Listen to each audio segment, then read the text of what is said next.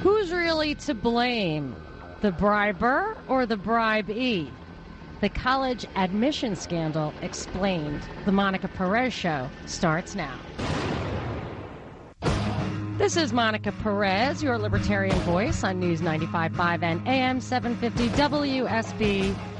Usually Saturdays from 3 to 6. Today I'm on Sunday, 12 to 2, so I am live in studio and I am uh, celebrating St. Patrick's Day today. Despite my name and appearance, I am actually a dual citizen of the United States and Ireland, as my two of my grandparents emigrated from Ireland long, long time ago, probably before there were uh, immigration laws, except for there was a law that you could not come in if you were sick.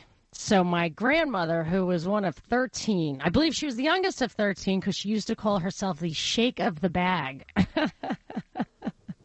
I couldn't explain to her that that has numerous meanings. But anyway, her sister had saved and saved for passage. And when it was time to go on the ship she had a ticket for, she was sick and she knew they wouldn't let her in. They would just turn her back. So she asked if anybody wanted her ticket, and my grandmother took the ticket. And she came to New York, and she never left. I believe she never stepped foot off uh, the island of kind of Brooklyn and Long Island. So uh, happy St. Patrick's Day for the people who celebrate it. And I was actually thinking that St. Patrick's Day, the thought occurred to me yesterday.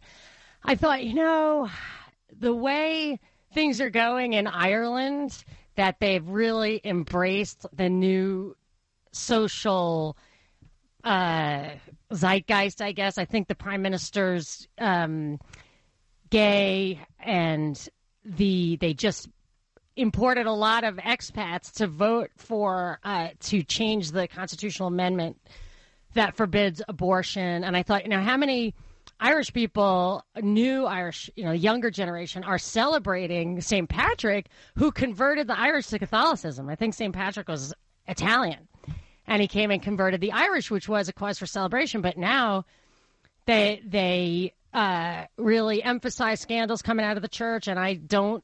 I mean, I was raised Catholic, and I was never taught to worship the church, and I was actually taught since I was born that the church was infiltrated by a lot of corrupt influences. So, in my mind, what's happening in the church is a validation of my parents' criticisms of the church as I was growing up, although they were considered too conservative.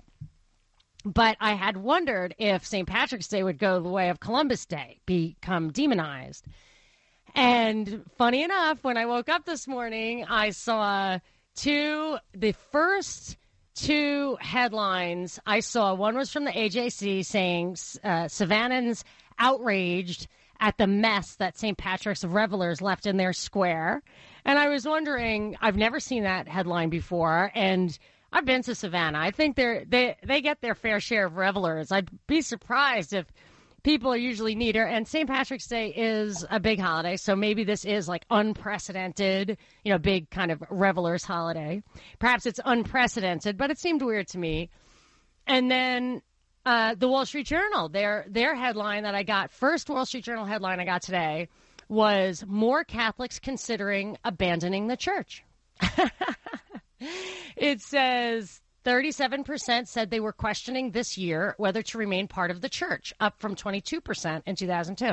I find that actually kind of hard to believe that a third of all Catholics are questioning this year whether to remain part of the church.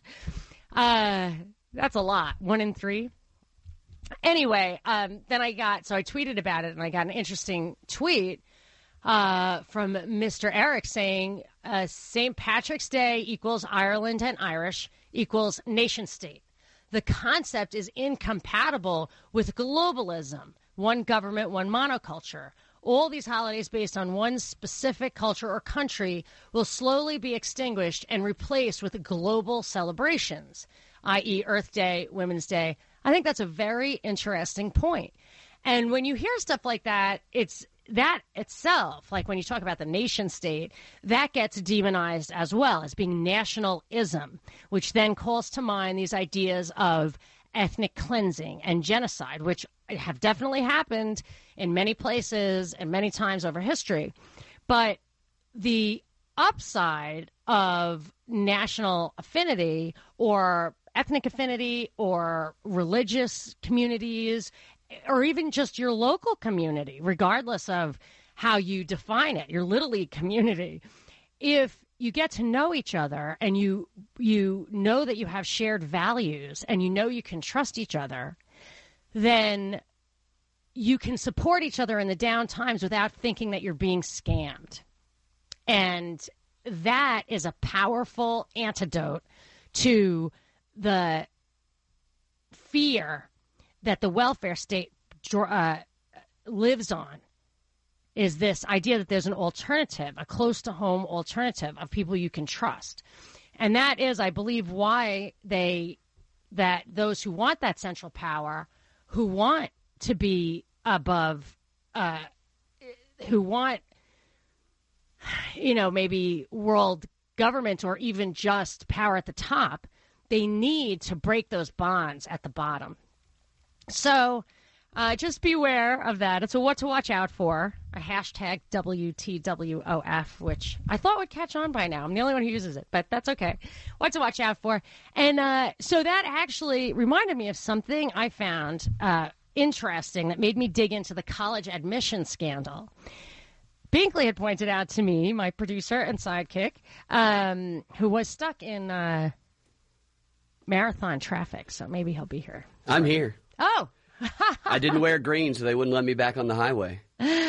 Oh, funny. Um, so the uh, so what I have is what I was thinking about. What you were saying to me was that uh, the Lori Loughlin story. See, I'm thrown off because you're in the screener area. You have to come into the main studio so I can see your face.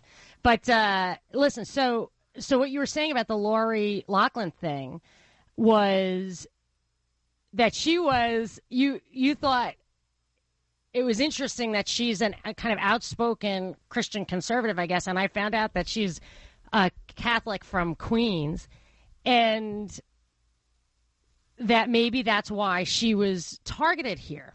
And I thought, in any case, that maybe uh, it she was emphasized because of that that they don't like having people who are successful. She actually pretty successful in the Hallmark Channel and her other career. And I I do think that this is making me think that they are really really trying to purge anybody who has any kind of political ideological diversity from those positions. And so so here's the background of the college scandal. If you haven't heard it, it was around the clock news earlier this week. And then it got pushed out by the story of the shooting in New Zealand, which we covered thoroughly yesterday. And and what ha- and you can listen to that podcast on Tuesday or Wednesday. I think we'll have it up on the prop report on Wednesday. On Wednesday, if, yeah. Yeah. So what happened with the college admission scandal was and it, 50 people were arrested some rich and whatever powerful i guess not not that powerful. Rich rich and famous people were caught up doing things to get their kids into college that uh, they were supposedly paying people off lying about whether the kids were involved in athletics were paying people to take their entrance exams all this stuff that uh, I have an article that the first article that came up kind of sets the tone for the story and how it's been covered. Uh, college admission scandals likely tip of the iceberg. The Daily Signal. This was the first thing that came up, even though I don't know this website. The recently disclosed college admission scandal has angered everyone because it involves the classic vices of greed, lying, subterfuge, dirty money, snitches, and cheating. It also underscores the notion that the rich play by a different set of rules and that the college admissions process is not based on merit. By unsealing the indictment and criminal complaint against 50 people, the Department of Justice pulled back the curtain on the whole sordid underworld of side door, backroom, dirty deals reached by select parents, coaches, college board administrators, and others who allegedly put status and greed over fairness and merit. Each defendant, who is presumed innocent, faces serious criminal consequences given the information contained in the indictment and criminal complaint. All right, so that's the story you're hearing. That's the feeling you're getting. And I, because of what Binkley said, I dug in a little bit to this and and found that Lori Loughlin, who is the actress who's getting the most bad press on this, she was let out on a million dollar bond. First of all, like I question what what is the federal crime here? Like bribery of of whom? Of college coaches for a private college? Is that can you get jail time for that? Could the coach get jail time for that? He would get fired, but uh, I don't know. I mean, it's a betrayal of his trust at the university. So I was already a little bit skeptical of how much publicity this was getting and what was behind the story. And then I, when I dug into Lori Loughlin's case in particular, I don't find that uh, I I wonder if she was extorted. I wonder if she really knew what she was doing because the guy who arranged it has turned state's witness, I guess, or whatever they call it, co- cooperating witness, and he was quite a smooth talker. So I, from what I can tell, I'm going to read you what's in the affidavit by the FBI, and so you can see how I think this is really being twisted. That it's propaganda for political purposes. I wonder they they can't afford a few agents to investigate Pizzagate. Pizzagate sounds like a psychological operation to me. I don't know what's behind it or whatever, but it seems like a story that's meant to create division. The whether it's preposterous or not, I mean anyone who's dealt with child services knows the slightest allegation can get your children taken away from you until it is resolved. So it's not like you have to be tried and convicted to have a, a child abuse investigated with full force why they couldn't afford a few agents to really uh, do a thorough investigation and and put out an 80 page affidavit pro or con on the allegations around Pizzagate, but they can spend all that time doing this is curious in itself. But how it's being spun and how these people are being targeted, I think, is interesting because what you're hearing in the media, I'm sure this is the first time anyone's heard this because I'm the first person uh, and prompted by Binkley to question what's going on here. So yeah, they are presumed innocent, and let's dig in a little bit on that. But really, I want to talk about on on a bigger level why it's so important to have a credential, and does it have real value? What is the value there, and is it even a bit of a moral hazard to twist your kid's arm to really make sure that they get into a school because these people are paying they're they're overpaying but a lot of kids are taking out debt and then living with that. So, how does that does that make sense? Do we need to just take a step back and wake up?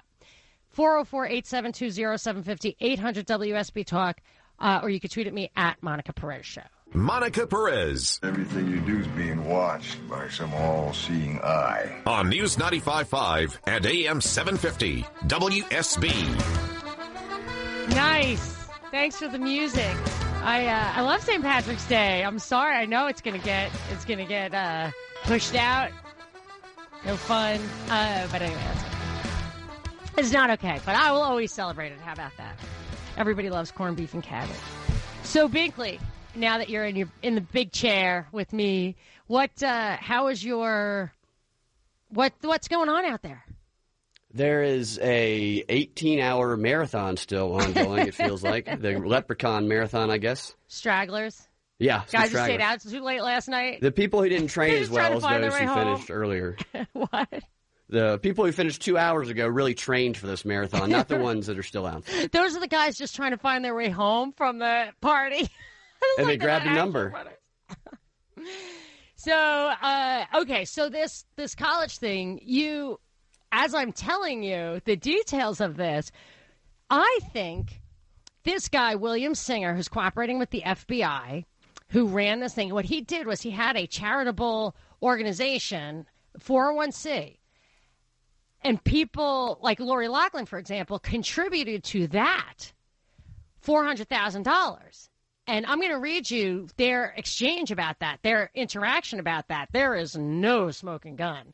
And then the other money they gave was two $50,000 checks to somebody in the athletics department at USC, which they could easily have thought was actually in support of the athletics department.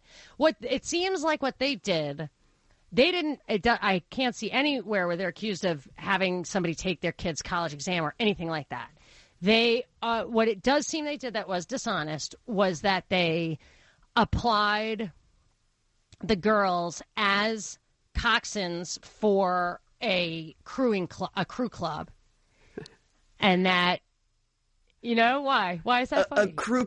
USC is a film school. Her daughter is a successful YouTuber. That's perfect for a scholarship, and oh, they're they're that doing is such a good point. I didn't think about that. She was so. That's the other thing. And I mean, we have to get into this after the break, but the father writes to the guy who I think is the well, who is a scammer, but I think he's scamming them. He says, "Oh, I'm acquainted with the USC athletic director. I'm going to Augusta, Georgia with him. Should I tell him that my daughter is applying?" And the guy says, "No." He Wow. says, "Don't tell him." And uh, I'm going to tell you a little more about that wrinkle. And uh, but I do want to I want to take some calls about the bigger question too. 404-872-0750 800 WSB Talk. You can tweet at me at Monica Perez Show. Monica Perez And now for something completely different. on News 95.5 and AM 750 WSB. I am your libertarian voice on WSB. Saturdays from 3 to 6. Right now I'm on from 12 to 2. It is St. Patrick's Day. Happy St. Patrick's Day. And uh, I'm open to calls. We're talking about the college admission scam. But I'm giving you an insight that I haven't heard anyplace else. And I think I'm onto something here. So it's a what I would call a what to watch out for if it turns out this way. I'll tell you what to watch out for. Lori Loughlin will cut a deal. I think, I actually think she was more of a victim. She did something wrong. I believe that she did uh, falsify her daughter's athletic engagement, that she said she was a coxswain at a, a crew club, and she wasn't, from what I can tell.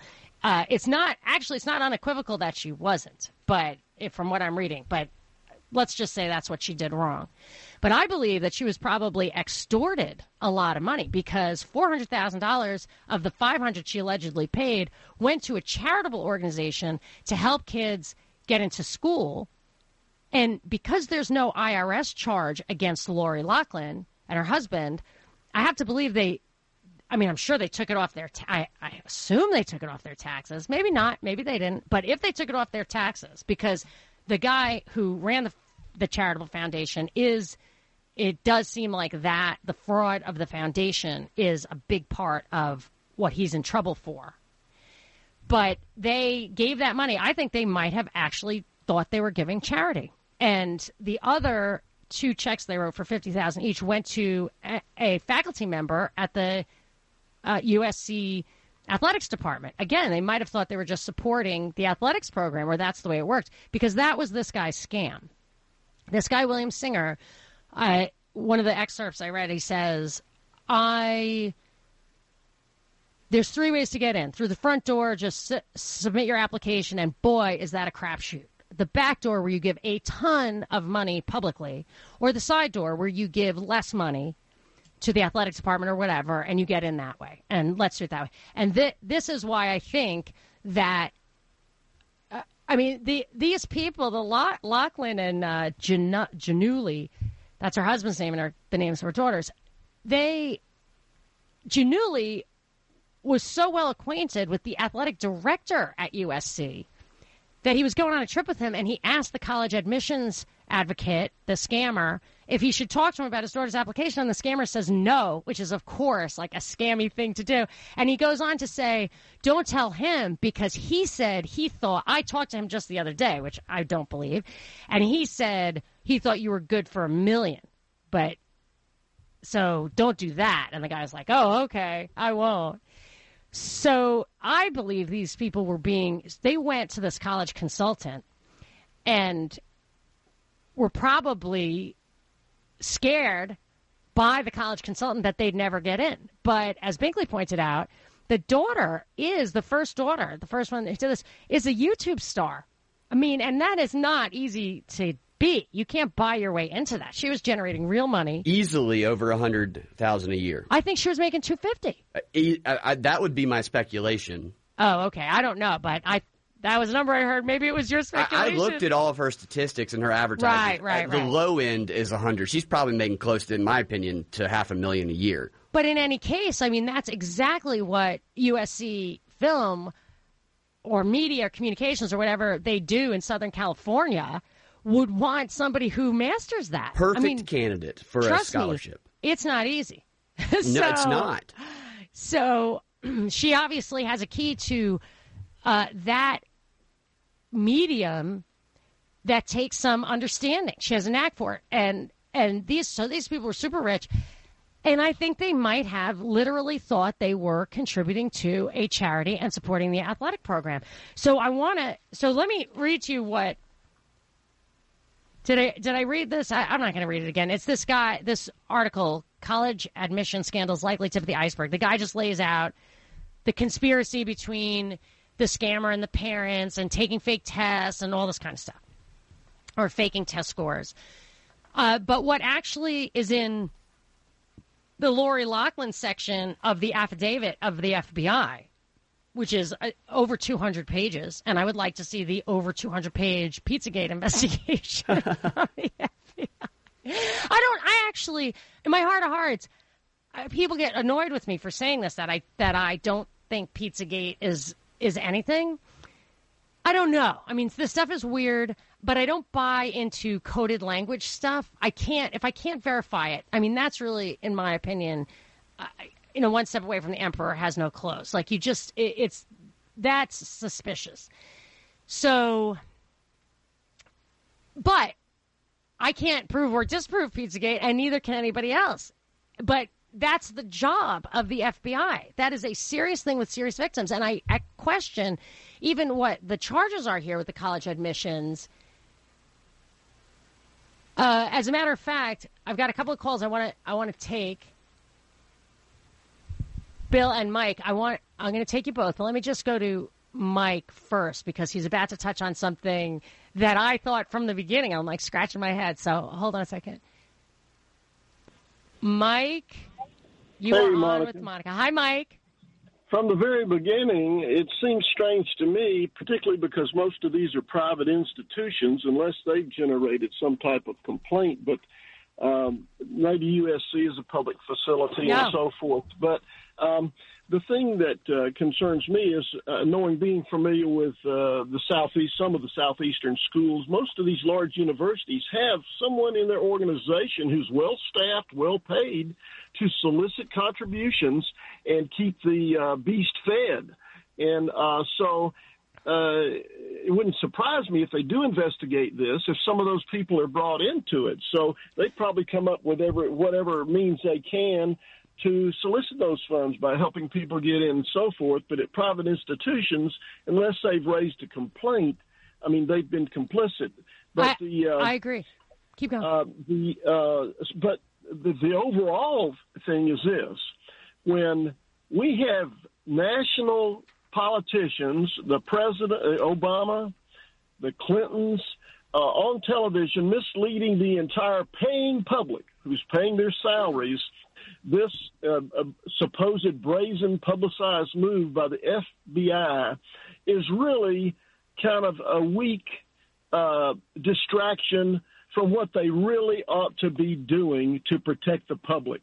And that's uh, called to task uh, the politicians who are intentionally misleading us. We have truth in advertising laws that private companies have to adhere to, but we can't somehow enforce some type of honesty requirement on behalf of the politicians and the news media via some type of FCC guideline regarding honesty. So this Okay. is uh, You're going- potatoes to me. You're hitting a lot of points, Mike, and I want to hit. I want to hit them right back. So I'm going to let you go, and I'm going to hit hit what you're talking about. First of all, I'm going to take the last thing first. Actually, when you have truth in advertising laws and other kind of regulatory imprimaturs that say this is good, to me that protects the industry from consumer scrutiny And this might do the same thing. The FBI is saying, oh, we are going to, maybe people are starting to get suspicious about the value of college. And they're going to say, and and they noticed this that Jared Kushner's father gave two or three million dollars before he got into Harvard, and that's weird. you know that doesn't seem right, does it? Because now Kushner's in the White House all the time. So, so this might be a way to reinforce, reinstitute faith in those institutions that it's a favor to them.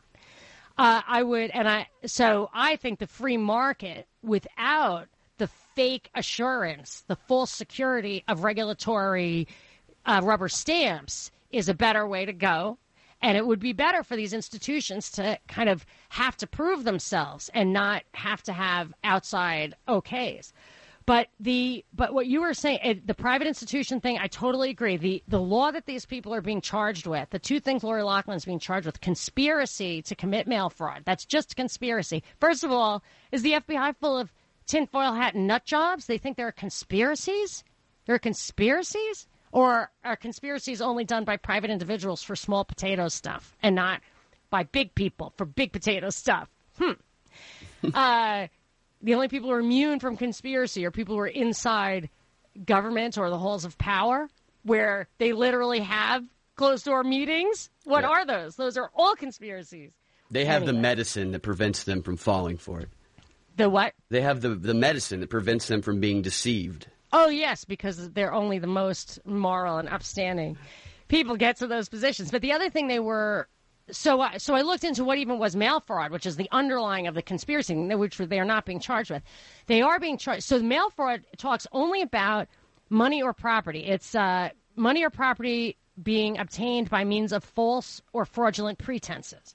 But they didn't obtain money or property. So there was so I had to investigate further and there was an amendment to that law later that added honest services. So it's not just money or property but honest services. And that's been very narrowly uh, addressed, narrowly read by the Supreme Court who doesn't really like it. From what I could tell. I mean, I'm not writing a brief on it. I'm just trying to read it as a concerned citizen.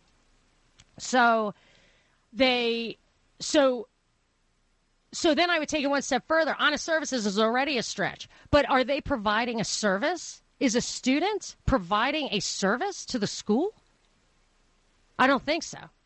So it could be argued in this case that this girl would have because she would have been Yes. a, a great student for that school. yes, but she's paying. Yeah, For the exactly. It's- that's why I, of- I totally agree with you that, of, that they yeah, were of extorted. providing a service. And and in my mind, these people were all they were trying to do was pay ten times as much as that service is normally charged. Yeah. They were trying to pay too much for service.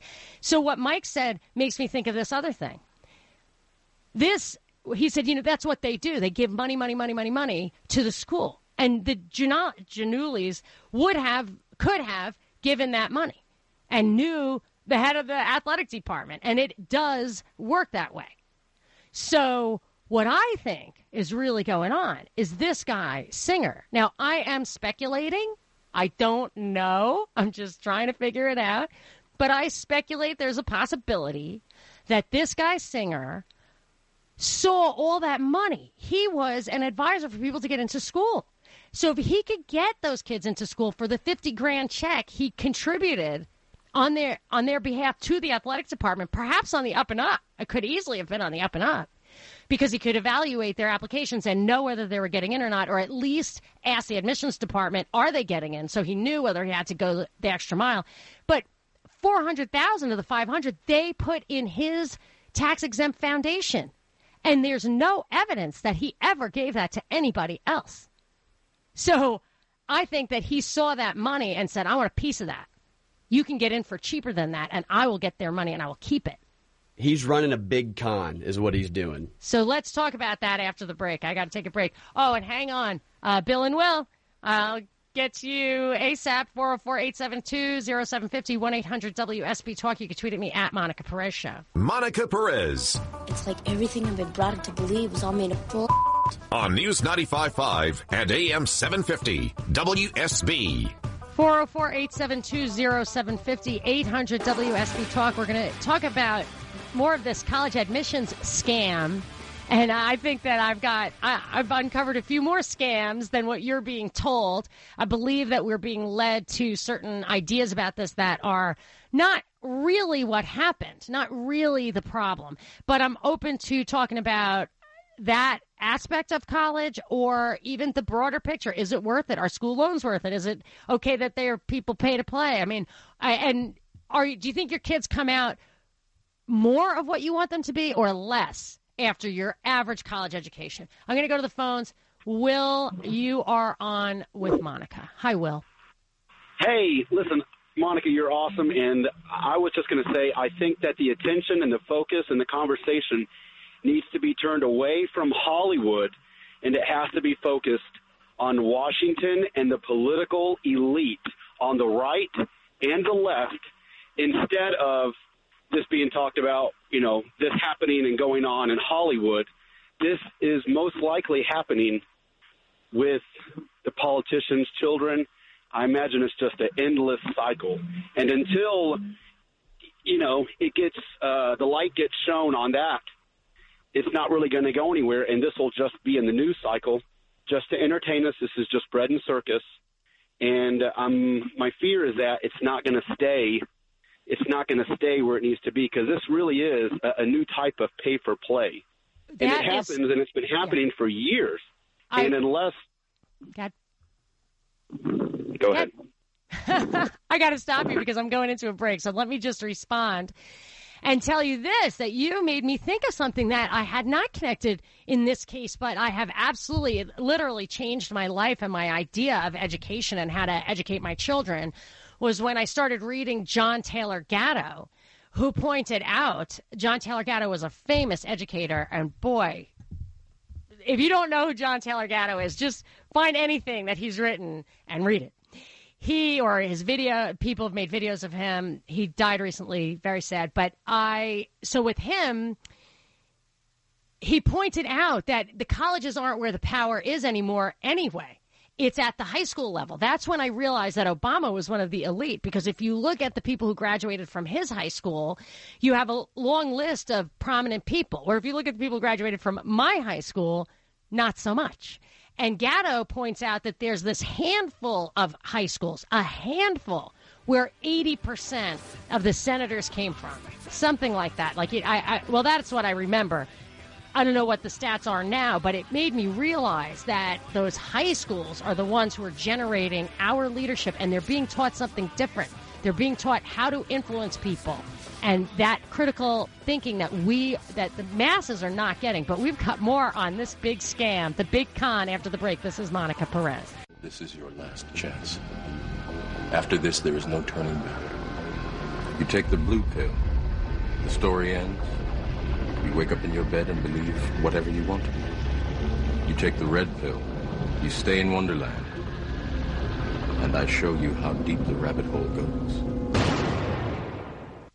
This is Monica Perez with your red pill. I haven't thought about that intro in a long time, but it's so true. I mean, you have to have to just make a decision to open your eyes to take that red pill. Or, you know, maybe the blue pill is the better choice. Like I'm not saying it's not the better choice. I like steak whether it's real or not. So, anyway, I am the Libertarian Voice on WSB Saturdays from 3 to 6, but I have an extra show today, 12 to 2 on live St. Patrick's Day. Happy St. Patrick's Day.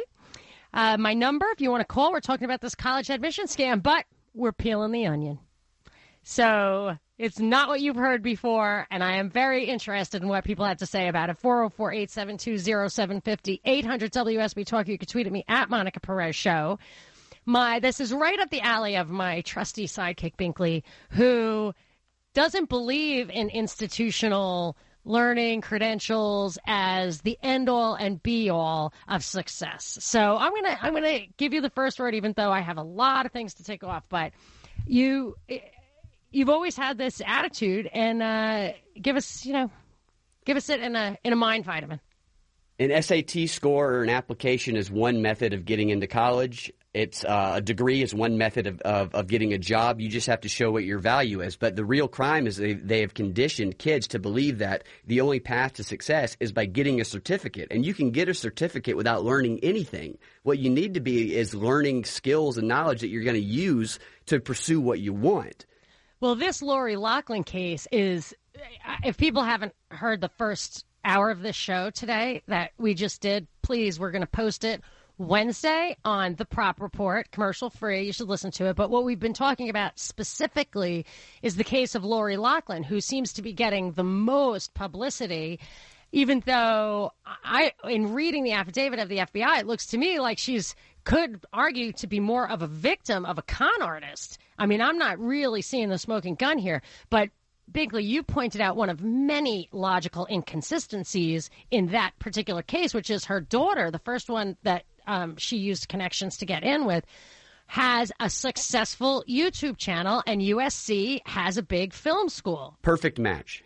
Perfect match. And we, you were saying it's like SAT scores is one way to get in, Yeah, but This is the th- this is exactly what they. Yeah, this is exactly what they want. Exactly. and this guy is a, a consultant on how to get into college and he's saying okay this she's making six figures a year at 15 16 years old film school let's steer her away to that over to rowing that makes a whole lot of and sense he might have behind the scenes gone to the film school. They gave him 500 grand. The only evidence I saw was that 100 of it they instead of they gave 400 to his charity and 100 they gave directly to somebody in the athletics department. My guess is he never put any of that. He just pocketed that 400. That's my guess. I, I think you're onto something I and and you called that the big con, right? The Big Con. Yeah, there's a book called The Big Con. It was a study. Some uh, guy, the writer, uh, David Maurer, he followed around con artists for years and he documented their tactics. And they would target very wealthy, out of touch, naive rich people. And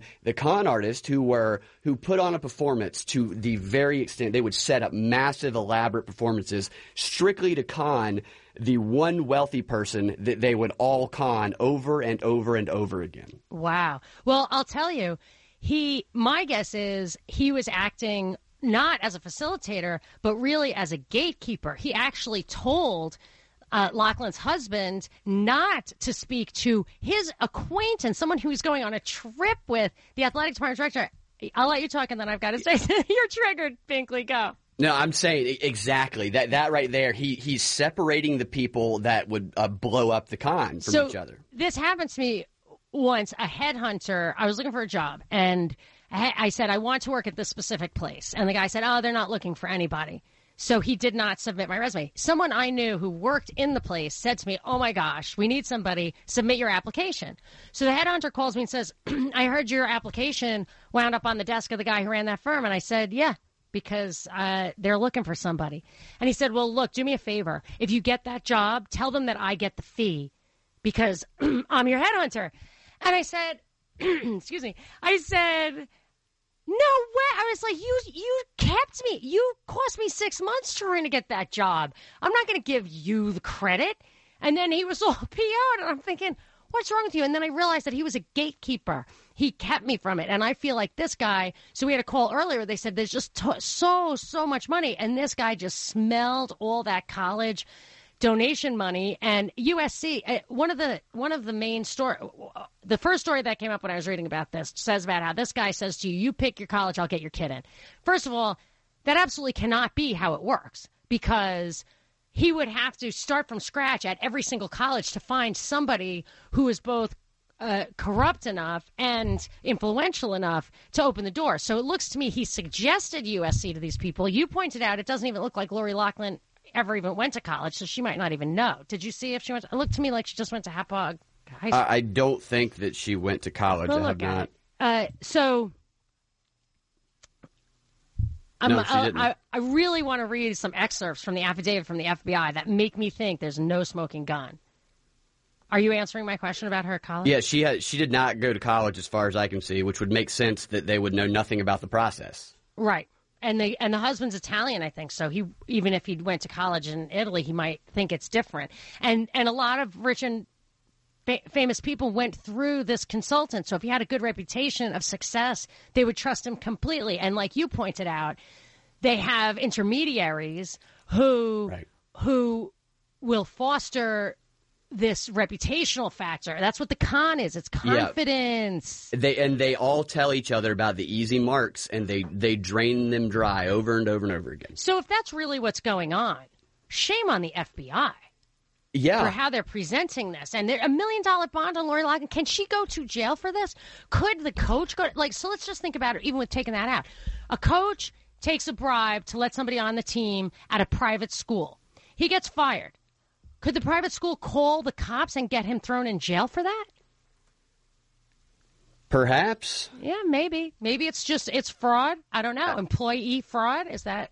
I, I don't know. It's all baffling the story. What what I want to know is if if they will fall for this, Loughlin, then these con artists are are saying if they will fall for this, they will fall for anything. I want to know in what other areas of her life that they're getting conned by these these bloodsuckers that are probably surrounded by them. Oh well, speaking first of all, there there's some guy, some person who's repeatedly mentioned Moss, who seems to be working for Loughlin. Who I'm sure they have people. You know, have your people call my people. A But roper what- is what they're called. What? A roper is someone who ropes No, them no. in. Moss, or maybe Moss betrays Loughlin. I don't know. But there's another person involved here. Let me read this weird passage. Uh, this is a weird passage that doesn't really make a ton of sense, but I want to read it. It says, on or about February 6th, Giannulli wired 200 grand to one of the uh, charitable accounts uh, on or about February 2018, an employee of Cooperating Witness One, who is Singer, sent the Giannullis a receipt, falsely indicating that no goods or services were exchanged for the purported donation. I, I'm not sure. I'm not sure. So they might have thought they were making a charitable donation. But and let me just finish it. Uh, in March, USC mailed the Giannullis' younger daughter her formal acceptance letter. Shortly thereafter, the high school counselor ma- emailed Giannulli memorializing an encounter between the two men, between the counselor and Giannulli, earlier that day. So the counselor says, I wanted to provide you with an update on the status of your younger daughter's admission offer, offer to USC. First and foremost, they have no intention of rescinding her admission and were surprised to hear that was even a concern for you and your family. You understand? Yeah. So the counselor at the high school said, Mr. Giannulli, why are you worried? What USC is baffled that you would think that your admission could be rescinded. You know what I think probably happened? What? What do you think? That guy probably warned them over and over again. If you if you listen you don't to me, put that money in my gonna account. get rescinded. Okay, I'll make sure it doesn't.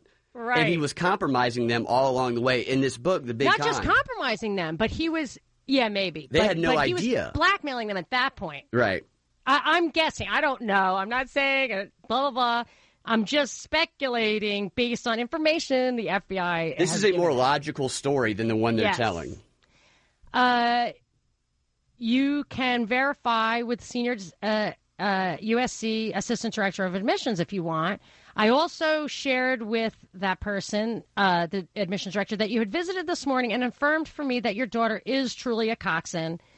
That's the crew thing. Okay. The same day, Heinel, that's the the admissions director, that's the athletic person who received the fifty thousand dollar check at USC. Heinel left Singer the following voicemail message. I just want to make sure that, you know, I don't want the parents getting angry and creating any type of disturbance at the school. So why would the parents get angry and create a disturbance at the school? Because they I- got conned and swindled. They just realized it. I don't know. I just want to make sure those students, if questioned at the school, that they respond in an appropriate way, that they are walking candidates for their respective sports. They're looking forward to trying out for the team and making the team when they get here, okay? That's what I just wanted to make sure of. So I just don't want anybody going into the Giannullis High School and yelling at the counselors. That'll shut everything down. That's what the email says? Yeah, that's what the voicemail from the wow. That'll shut down the con. Right. They're worried that Loughlin is going to figure it out. That's, That's what it looks like to exactly me. what that. I, I mean, mean, this sounds like it came straight from this book, The Big Con. So then, so then, uh, law enforcement agents, after Singer started cooperating, law enforcement agents had Singer call Giannulli. And and this is what he said. Singer says, well, it says CW1, cooperating witness one, which I'm pretty positive is Singer. I'm calling because I just want to make sure you're give you the heads up that my foundation is being audited. Giannulli says, okay. CW says, which, as you know, is normal. Giannulli says, yeah. CW says, and so they're looking at all the payments. So they asked me about your two payments of 200 grand.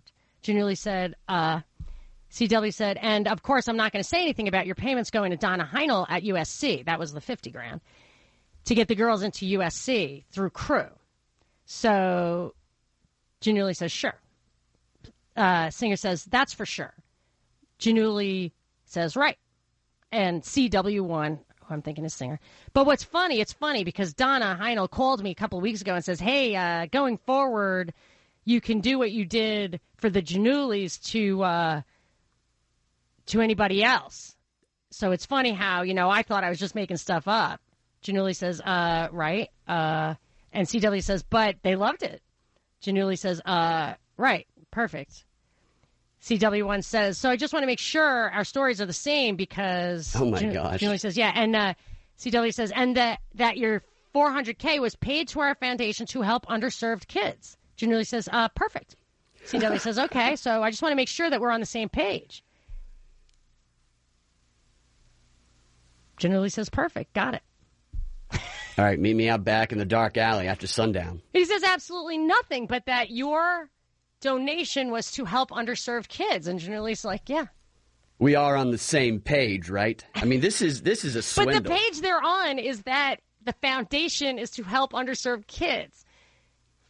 The the fifty grand they gave to the athletic department, if their children truly did not row crew, that is seems to be in furtherance of uh, of a fraud against the school, which is a private institution. And I would further say that the oh, I got to take a break. That the director, uh, the athletic director, is the one who is the is the culpable one. I'll be right back. This is Monica Perez. Monica Perez Maybe it's something really cool that I don't even know about, you know? on News 95.5 and AM 750 WSB. I'm totally cracking up about this college admissions scandal because I've clearly triggered Binkley. I don't know why. I rarely get this much rise. triggered. You're triggered because you just read the book. What's the name of the book? It's called The Big Con. Uh, the author is David Amur or Marrer, and it was written in like 1940. Oh, it was written in fantastic. 1940. Yes, fantastic book. It will change the way that you think about politics if you if you're related to politics. Wow. And what I found interesting, I, I put on my old website, coming soon in new form at the Prop Report, but I have a glossary. And I, the reason I spent my time and effort with the glossary is that terms illuminate Yeah. what's really going on. So if there's a word for it, you know, if mm-hmm. there's a word for black propaganda, there's a word, you know, why there wouldn't be a word for it if it wasn't real. I mean, there might be, but like it's it, there, there's parlance, there's a lexicon as you called it, and this has a lexicon. Yes, it does. It's So a I- very unique lexicon that the con artists use. Like the roper is someone who goes around looking for a wealthy, naive target that they can uh, bring in to meet the guy called the insider man, who is the person who kind of he's like the quarterback of the con. I don't get. He he he directs he directs where everybody goes and what he's the strongest con artist since he's the main actor in the theatrical staged Okay. play. So, uh, that's. I think that that what I'm reading in this makes me think more that these people were conned than that they were conspiring. But I got to take Yeah. a break. I got to take a hard break because I went too long last one. But after we can t- keep talking about this, but I also want to talk about the difference between an education and a credential. And uh, it's more maybe it's more interesting than it sounds, but it's a, a, a very important distinction. I think This it's is Monica fascinating. Perez. Monica Perez This will not stand, you know? This aggression will not stand, man. on News 95.5 and AM 750 WSB. I am your libertarian voice on News 95.5 and AM 750 WSB. Saturdays from 3 to 6. Normally, I have a bonus show today. It is St. Patrick's Day. I'm on till 2. And we will post the podcast, commercial free podcast of this weekend's shows on the Prop Report, short for the Propaganda Report, thepropreport.com on Wednesdays. So you can always tune in to it that way. So I haven't actually uh, given people time to chime in on this college admission scam. Mostly, I think, because what I've discovered about this story is so completely different from what everybody's been hearing all week. It's hard to digest, but I will. Uh, I'll open it up for people to call if they want. I've got lots more to tick off, though. So 404 872 0750 800 WSB Talk. You can tweet at me at Monica Perez Show. Actually, there was a good tweet, Binkley. Give me that tweet if you've got it handy. Tweet from Seattle Skeptic. This just shows that there's an un- underserved market for a number of college uh, elite college spots. I wonder what institution distorts that market. I hadn't actually thought of it that way, but yes, there a reason that a that a quality education should be scarce. So I, I have several answers to this tweet because it's kind of complicated. But is there a reason? Let's just go through this real quick. I'm asking you, Binkley. Can you think of a reason why a quality education should be scarce? Not unless you're trying to maintain your power over your subjects. Right. So that's where you get the power of a credential, which scarcity may be the only value Yes. in it. Okay. So I, I could, we can dig into that topic if we have time, but that that's just a high. God, you can. Access. That's a word that they use a lot. Access is, Okay. is uh, yeah. Yeah. So John Taylor Gatto, who I mentioned earlier, talked about a study where, you know, how you see like Harvard graduates make much more than other people. There was another study done. I, I, I'm not saying that's for sure. Whatever. Uh, the more elite schools, I believe it was Harvard, has a higher average lifetime pay than people who go to other schools. But when they did another study, Gatto was talking about, it was people who get into Harvard have that same level of pay as people who went to Harvard. Yeah. So it's really an admissions skill they have. Mhm.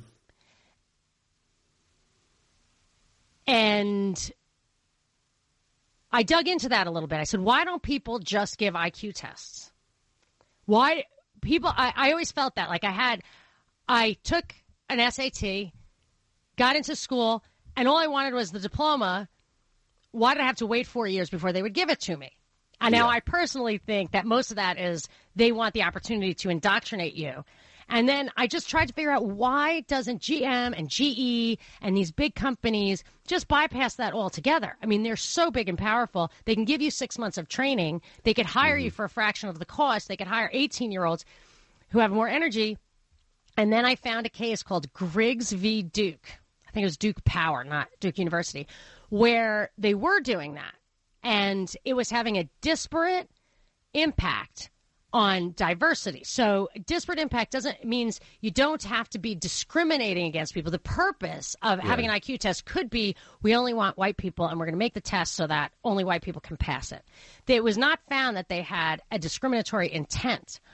Nonetheless, it had a disparate impact in that it favored some ethnicities over other ethnicities. Okay, I'm just saying, I'm not opining on it. I'm just Yeah. saying that unintended or intended consequence was they said you can't do that anymore. Now, schools still can do it. SATs can do it. Yes, they have diversity initiatives and they only they don't only take the IQ test, but that's a very the SAT thing is very heavily weighted and it too, as far as I know, has a disparate impact. I believe it's not that uh, whites get the highest scores. It's it's kind of like a you know, if you look at the globe, there's a, basically a continuum of of you if you wanted to break it down by ethnicity, if that's important to you, you could find patterns. Yeah. So that in itself makes it impossible to prove your worth without to offer evidence of your aptitude without the imprimatur of a college whose very name implies what that aptitude is. Yeah. Right? So if you're going to the local community college, which I went to, it implies one aptitude. If you're going to Harvard, which I also went to, and I keep getting this tweet like, stop bragging about your schools. I want you to know I didn't just fall off the turnip truck, and I do believe that there's funny business at the top. You know, like Yeah. it's not just some, uh, it's not just the uh, people who are portrayed as basement dwelling gamers who Yeah, yeah. think there's something going on. But that implies a totally different aptitude. hmm And they're allowed to infer your aptitude by that credential, but not by an outright IQ test. So that's one thing that I think if that were overturned, it would absolutely decimate college admissions. And it's have- crazy that that is not al- you're not allowed to test and evaluate someone to see if they can do what you're going to pay them to do. And it's so weird because I believe that public servants can. So, uh, you know what I mean? I- They give tests in the city of New York. I remember you had to take the fireman's test or the policeman's test. And then in Connecticut, there was a case where they used the test as a cap, not a floor. So if you did too well on the test, some guy got discriminated against because he did too well on the test. Weed out the people that will ask questions. Yes, I think so too. And the guy, and they said, well, we do that. Their argument, and it was upheld. They were allowed to do it. We do it because smart people get too bored in this job. And Fine. that I find that very hard to believe because there are plenty of smart and lazy people who are happy to work for 20 years. I mean, anybody, smart people can do math and then they get a pension for however long and they can take up their career as musicians, you know, or whatever their intellect drives them to. There was one other thing I wanted to uh, identify as an institutional problem. So the tweet talked about institutional problem. That that I believe that that case has an impact. Uh, the other thing I was thinking is I, I had read just by coincidence, maybe it was uh, rising in the news already before this thing blew open. I saw an article in the Huffington Post saying I I have a bachelor's and I'm wake, make, working four jobs to make ends meet, and the the young woman has a like a totally miserable look on her face. and of course, I was like, "Really? Was it in computer science? Are you? Did you take a degree in uh, something that you could get a job in?" She got a degree in English. So I don't I don't know if that has value or not, but neither does she. And you know why she doesn't know? because she hasn't taken initiative to see how she could use it, perhaps? Well, she would be forced to figure it out. yes. If she had to finance it herself as she went or in advance. In this way, she doesn't actually know that it was a total waste. And she was she was fooled into thinking it had value because she's bitter, right? So I assume she was under a misapprehension because she s- school subsidies do not discriminate by major. Government subsidies for school loans, private loans that are subsidized or guaranteed by the federal government, uh, don't discriminate by major. So if, if if the federal government did not subsidize the entire spectrum of college degrees, a private institution would do an, a net present value analysis. They would say, is this person going to be able to pay off this $100,000 loan? What is the net present value of the career of that person for the first 10 years, which is when we want our money back? And it would have to be kind of high because you have to pay rent and all that kind of stuff. And somebody wrote back to me, well, English is important. I'm like, okay, 13 years of government funded education before college should be enough to teach an American English. Yeah. Can I say something about that? Yeah.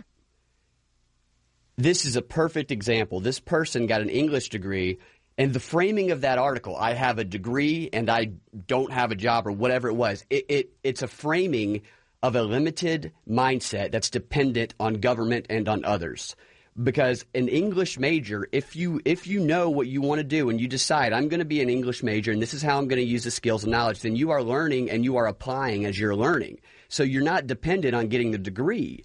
You're, you're building your strength, uh, your initiative. Yes. Yes, I actually thought that. If you were forced to analyze the NPV, you would also think of alternatives Mhm. and maybe do something more practical, more useful, even maybe something building a house or whatever. If you really did the NPV of what one, two, three hundred thousand dollars of school, you could grub stake a house to flip for that, and then you would have a population of people who could do stuff, and that is quite a threat to the state. Yes, it's the initiative, the go get them that they they don't want to teach and the them. skills. Yeah, the skills. So I think that's why Ukraine has such a hard time with the Donbass or the people on the Russian side because they're farmers and mechanics and all that stuff, and it, you're just not going to take their land from them Mm-hmm. and or intimidate them, which is how they talk. They're actually throwback masculine. But anyway, there was a book you reminded me of, which was a great book. I had a review of it on my previous website, Albert J. Nock, Our Enemy, the State. And there was one line in that that really I had to think about. He said something like the number one problem, the reason we will never get out of this mess of of tyranny is for we'll never get out of it as long as people think a job is something to be given. And I just was like, what? What are you talking about? And over the years, I've just looked around and I've thought, I can go buy a potato. And then I can grow a potato. And I can eat the potato. That's my job, right? So you just start with the b- most basic subsidy. Yeah. That's when I started to realize that when you read Habitat 1 of the UN, which is kind of like the very first incarnation of uh, whatever sustainable, but they say private property is fine, but not real property. so the fruits of your labor is okay, but you can't own land because it gets concentrated in the hands at the top, which is just hilarious. It's that by uh, who, if you're not allowed to own land, you know, somebody is definitely keeping you off that land. Yeah. That's the top. So us at the top are going to make sure it doesn't get concentrated at the top. right by holding it all. but I realize that without land, you cannot grow that potato. So you're I always try to think of like what is the bottom line thing that cannot be substituted? Air, water, food. Even clothing, I was kind of like shelter. It's like depending on where you live, I think you could probably just I mean, pretty soon people are going to be like, "Do I have to breathe for myself today? Where's my AI?" Oh, there are oxygen bars. Oh my gosh! Yeah. Oh yeah! Oh yeah, baby. And then when you see like the water places that charge, uh, and it's like often in Spanish, you'll see a water place. I think they're they are like totally scammed into thinking you can't drink the water here. They're paying for the water, but uh, but I think yes, it's just uh, the the basic substitute of what you're talking about gets you to where you can be less threatened by not having access. But the more they give out free phones and require that being plugged into the matrix gets you food and take away with sustainable cities, take away your transportation, take away the land, take your away seeds that will grow.